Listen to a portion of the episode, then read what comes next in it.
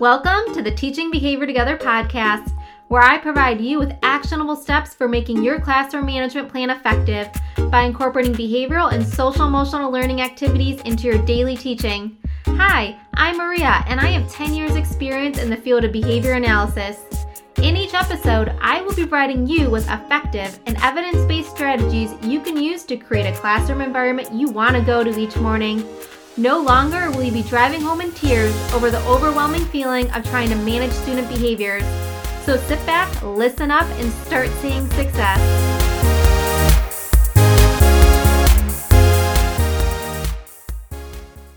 Hi everyone, and welcome to this episode of the Teaching Behavior Together podcast.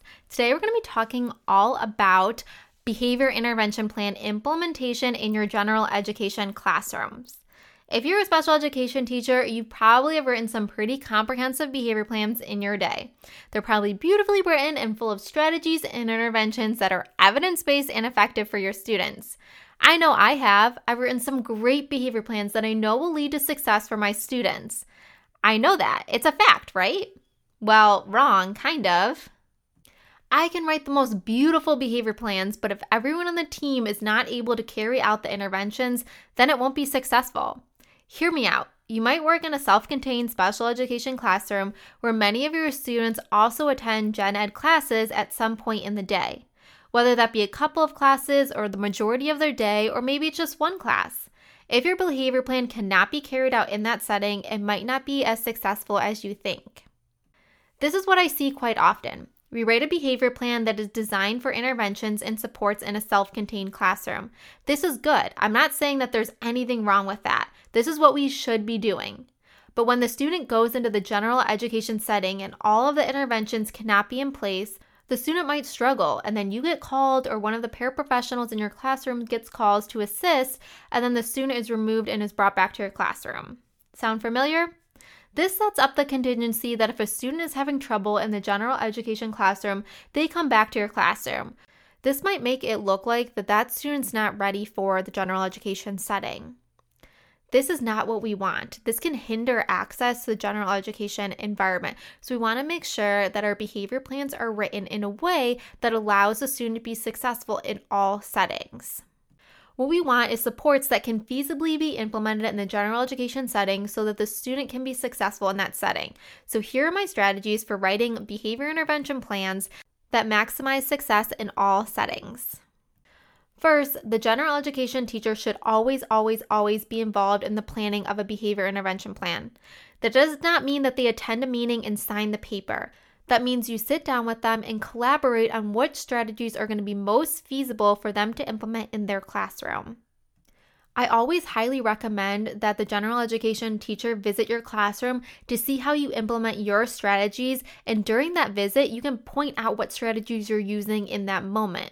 We have to remember that our general ed colleagues might not always have a lot of experience with different interventions, and that's okay. We can help provide that support through modeling in our classroom. Once they know what strategies are out there, then we can determine together what strategies they can reliably carry out in their classrooms. Then we can set up a plan to support the use of those strategies in their classroom. Second, I would provide as many consistent supports as you can. If a student uses an individual schedule, have an individual schedule in the general ed classroom as well. If a student uses a token board, that should be there as well too. The behaviors they earn tokens for should be consistent. Third, adapt procedures so they are feasible. Now, let's say the general ed teacher says, hey, I have a classroom reinforcement system. I have thirty kids in my class. I can't guarantee I can give tokens each time the student engages in appropriate behavior.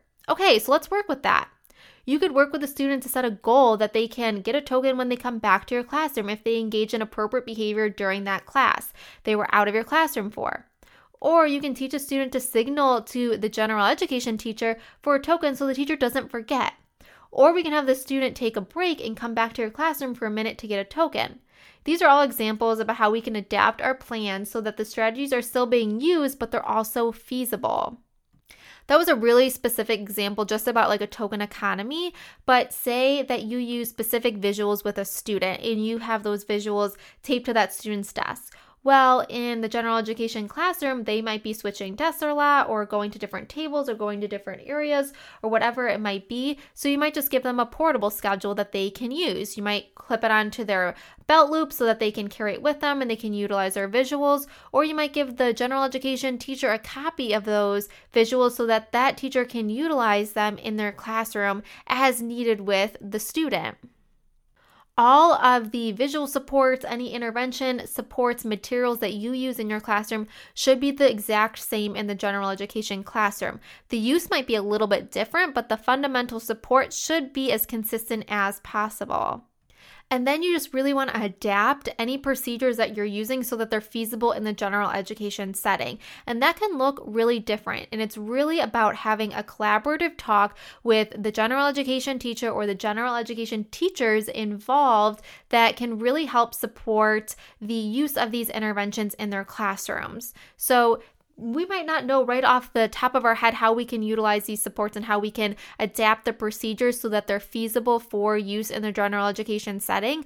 But as we sit down and we collaborate and as they come into your classroom and see how you utilize your interventions and strategies, and you might even go into their classroom and just look around and see, okay, what supports can we have in place for our students in this classroom? It can be really, really helpful. And I know what you might be thinking, the time for that is so, so limited, and I totally understand that.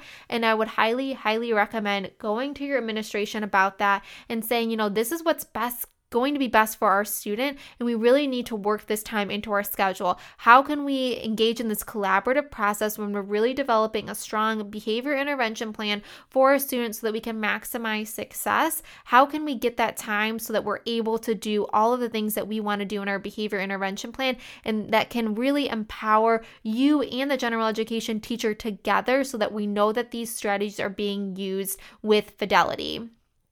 That's really the most important aspect of a behavior intervention plan, is that we are using our strategies with fidelity, that we're consistently using these strategies. If we're not utilizing the interventions and strategies with fidelity, our behavior intervention plan will not be successful. There's just so much evidence to support that. When we are developing behavior intervention plans, you should be really working in fidelity checks to make sure that the behavior intervention plan is being carried out to the greatest extent that it was intended to be carried out, so that we know that our students are receiving the interventions and strategies that are laid out in their behavior intervention plan day in and day out. out, whether they're in the general education setting with you or with another teacher, or they're in your classroom, uh, in your self-contained classroom, or in your classroom receiving small group instruction. And one thing that I cannot stress enough, if that interventions in the behavior intervention plan are not feasible, they will not be used pretty much at all. And the person that gets the short end of the stick in that situation is typically the student. So we want to make sure they are as feasible as possible. Again, making interventions feasible means making adaptations to them. It might look slightly different in your classroom than it does in the general education setting. Of course, parents are a huge part of the collaborative process and building a strong behavior intervention plan, so you want to make them aware. You know, when they go into the general education setting, this is what's going to happen. We utilize this schedule in my classroom. They're going to take their schedule with them, and this is how it's going to be used in the general education setting. It might look slightly different, but as long as those materials and supports and strategies are being used in some way, they will be effective. They will be so much more effective than if they're not used at all, because the way we wrote the plan is just not feasible for the general education setting. My fourth recommendation to you is take data. Data needs to be taken in all settings so we know if our interventions are working. If we make adaptations and the data indicate that they're not working, we need to work out new adaptations. If the data indicate they are working, that gives us a lot of information we use to make decisions about interventions in other settings. Data collection, again, will have to be feasible in many different settings, so make sure you're able to modify or adapt data collection procedures so everyone is able to take accurate data. Accurate data is a must. If data collection procedures are not feasible, then they will not be done with fidelity. The very last thing you want to do is make decisions off of unreliable and inaccurate data. So again, if you're utilizing a specific data collection system and the student is going to a gen ed setting for any period of time, data needs to be collected in that setting as well, so we know if our interventions are working in that setting. So what we can do is we can adapt our data collection procedures so we're still taking the exact same data, but the procedure might look a little bit different. You might have a, like a really fancy fancy data sheet that you use to take all of your data on. You might give the gen ed teacher a really, really simple data sheet that then you transfer onto your overall data sheet for the day so that, you know, all of your data is in one place and you're just adding their data to it. You might send a post-it pack to the general ed teacher and say, hey, take all the data on this post-it pack, send it back to me, and I'll enter it into our master data sheet. So those are ways that you can really adapt data collection. If you're sending down really complex data sheets to a general ed classroom, more than likely the data won't be taken accurately. And that's the last thing we want, okay? Let's face it, data collection is really hard and can be really complicated. And we typically have really complex systems for collecting all the data that we need to collect for all of our I E P goals and behavior plan goals. And I am by no means saying that if you send down a complicated data sheet that a general education teacher couldn't figure it out. I'm just saying as much as we can simplify it, that is going to make our data so much more reliable. If we can simplify the process and if we can simplify how we're collecting data, it's going to make it more feasible, which is going to make it more reliable, which is going to make it more accurate. Accurate, right? If something's not feasible, then it's not going to get done to the integrity that we need it to get done. The last step I have for you is to review, review, review. Behavior intervention plans should be reviewed every four to six weeks. If you're just starting out with a plan or a student is moving into a general education classroom, make sure you're reviewing closer to that four-week period. This way you can make decisions about intervention strategies sooner rather than later. Also, check in with the general education teachers to see how things are going. You should have open communication and collaboration so that the students' needs are being met. This will go a long way with implementation of behavior plans. Seek out support as a teaching team from your admin so that you have the ability to go into the general ed classroom and assess the supports that need to be in place for your students to be successful. Also, advocate for time for the general education teachers to come into your classroom so they can see the interventions in action. This doesn't happen enough in schools and should happen so much more. So really, really advocate for this time. I do want to add a quick disclaimer in here. I am no way saying that you should not be implementing the behavior plan to the fullest extent in the general ed setting. I'm saying work as a collaborative team to make sure that the plan is feasible in the general ed setting and make adaptations as needed. The parents should be fully aware of what the interventions look like in all settings and how we are meeting their students' needs in all of the settings. This should be a collaborative process. And remember, feasible leads to fidelity. That is the goal. That is what we want. Implementation fidelity is the key to success of any plan. If we don't have that, we cannot expect our plans to work. So if you're frustrated with writing behavior plans that seem not to be as effective in the gen ed setting that it is in your setting, make sure you're really sitting down as a collaborative team and hearing everyone's voice in this process. Again, I am by no means saying that you should not include every single intervention that is needed for your student to be successful, but that we can really have a conversation around these interventions so that we are ensuring that all of the teachers that are involved with implementing these interventions are equipped to implement them with fidelity and are able to do that in their class. classroom. And that can look like making adaptations, that can look like getting more support in the general ed setting so that these interventions are carried out with fidelity so that our students can be successful. I hope this episode was helpful and gave you some strategies for carrying out behavior intervention plans in all settings effectively.